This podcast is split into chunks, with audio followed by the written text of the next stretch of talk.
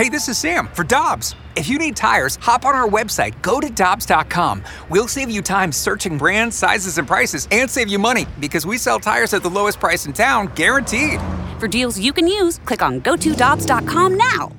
We're talking everything St. Louis Blues as we head into the Blues booth. Presented by Boardwalk Hardwood Floors, a proud partner of your St. Louis Blues. Find your perfect new floor at our four convenient locations and online at boardwalkhardwood.com.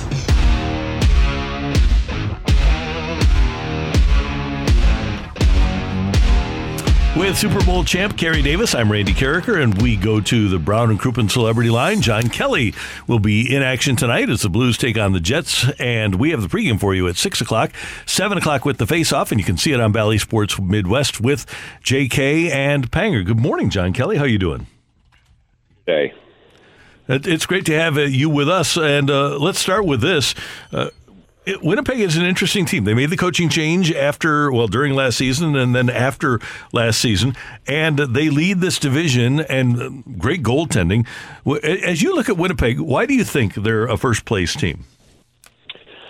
Well, you know, they've always had a really good offense, Randy, going back to the 2019 playoff series um, against the Blues that the Blues won in six. I, I felt that you know, really player for player up front, the Blues and Jets were really even. And, you know, that cast of characters hasn't really changed a whole lot. I know they made the big trade with Columbus sending Laine to the, the Blue Jackets and they got Pierre Luc Dubois. Uh, but aside from that, they have the same group. And right now, they you look at the roster, they have three guys that have scored at least 10 goals with Connor, Scheifele, and Dubois. Scheifele leads with 15 goals. Uh, you know, the thing to me with that team, and you mentioned the goaltending, Hellebuyck is a, is a very good goaltender. He's he's one of the top goalies in the NHL. Uh, but defensively, to me, they're not as good a team as they were in 2019.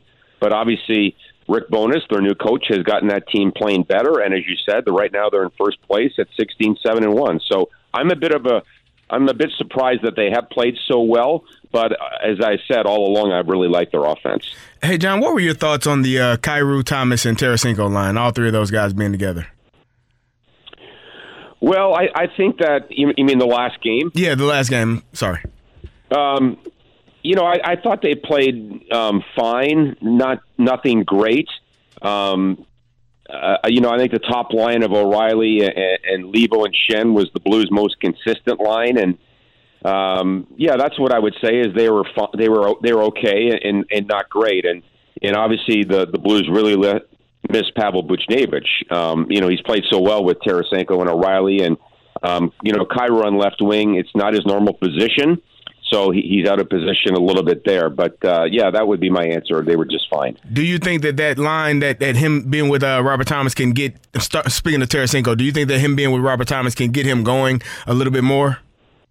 Well, you know, he's he's been scoring some goals. Uh, you know, going into the game the other night, had eight points in eight games and had scored in back-to-back games. So they need Tarasenko going. He's one of their top offensive players. I don't need to tell you that or anyone that. So um, I think that his game has been pretty good.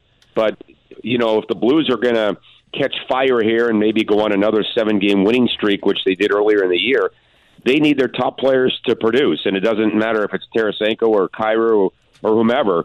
Um, that's what they're paid to do. So um, I think I think Vladdy's game has been has been pretty good, but I do think there is another level there for him to be maybe a bit more consistent and, and obviously score some more goals. John, we are in the in the business of kind of applying pressure and saying, okay, player A needs to play well. And first of all, I, I agree with you 100 percent that the, we we have too many nights where really good players are just playing okay. And one of the problems the Blues have, in my eyes, as well as Jordan Binnington has played, and I know he's been under siege, and there have been some unfair circumstances presented to him but when you're the $6 million goalie and you're the guy, you have to play great a lot, right? Well, unfortunately, Randy, um, this year the team in general has not defended nearly as well. And and I have been on the show every week with you, and I've been saying, you know, basically, I think the goaltending this year has been really good. Mm-hmm. Um, but I would say in the last couple of weeks, and the Blues, as we know, have now lost um, what is it, six of eight games. So, and I'd say Binnington in particular, he has now lost six in a row. So um, I, I think that he did play a couple of good games in that stretch where the Blues lost. Um, but in particular, his last two outings in Pittsburgh was not very good. And the Ranger game in the third period, when he allowed what I would say two questionable goals, when the Blues were up by a goal, um, they needed a save in the third period on Monday and didn't get it from Binnington. So, you know, his game has fallen off a little bit. And, and I think the danger all along, Randy, was when the Blues were losing games that Binnington or even Greiss, for that matter, might get frustrated. And I think we've seen that sort of boil up here with, with Binnington in the last couple of weeks. Um, he gets frustrated when the team doesn't win, and I think he tries to do too much. And I think we saw that in Pittsburgh on Saturday um, when he got involved with a Penguin player behind the net with an elbow or a forearm, and then he got pulled and was was chirping the bench and stuff like that. And I know the coach wasn't happy with it after the game. So I, I do think when the team loses, and perhaps when he lets in goals um, more than he would like, obviously, then he he takes too much on him himself. And again, I think that his anger could be better directed. Is probably the way I would look at it. And J.K., as you mentioned, this team has not defended as well as I think all of us had hoped they would. And I, again, I'm going to go back to our point of reference for greatness, 2019, when you had a big, rugged defense. In your mind, you've watched hockey all your life. Has the game changed that much in four years that you don't need to have a big, rugged defense? I don't think you do, Randy. Uh, I think it has changed a lot. Quite honestly, it doesn't seem like you know that's that long ago, and it wasn't as far as years. But it, it's getting faster every year, and you look at teams with with championship pedigree of late. Uh, the Avalanche last year, you know, really didn't have a big rugged defense. Although, you know, Josh Manson, they got him in, in a deal with Anaheim last year. He he he would fit that mold. And and Tampa Bay really doesn't. Um, although, you know, you look at the size of that defense that they had with with Victor Hedman and Sergachev and, and McDonagh was there. They're bigger guys, mm-hmm. but they're not like a Bobby Plager, you know, Noel Picard that are going to run you through the boards and be nasty. So it, it really is different. I, I think when you when I talk about defending, I don't I don't just point my finger at the six or seven defensemen. I point it, it at the entire team. You know, their structure in their own zone at times it hasn't been good enough. Um, their coverage down low. You know, how many backdoor goals have we seen the opposition score this year? So I, I think that the, the biggest thing is their overall defensive coverage just hasn't been as good this year as it has in past. Hey, JK, when you uh, look at this Blues team, giving up three goals in a period uh, multiple times this season, I think we're at eight games in a row now. How do they stop that? And and if they stop that, does that lead to more victories? Well, I think it would, Kerry, and I, I think the way you stop that is you, when, when you get scored on is you've got to really buckle down and be determined on your next couple of shifts. It's just really as simple as that. To me, it's a mindset, and it's it's like in, in boxing. If you get punched in the nose, then you got to you got to withstand that, and you got to punch back.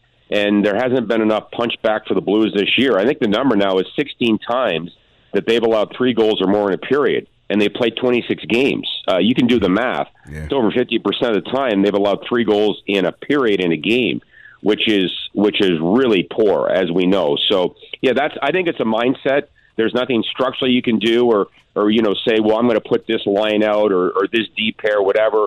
Um, it really falls upon the entire team to to me really bear down and and make those next couple of shifts positive shifts and not get scored on again.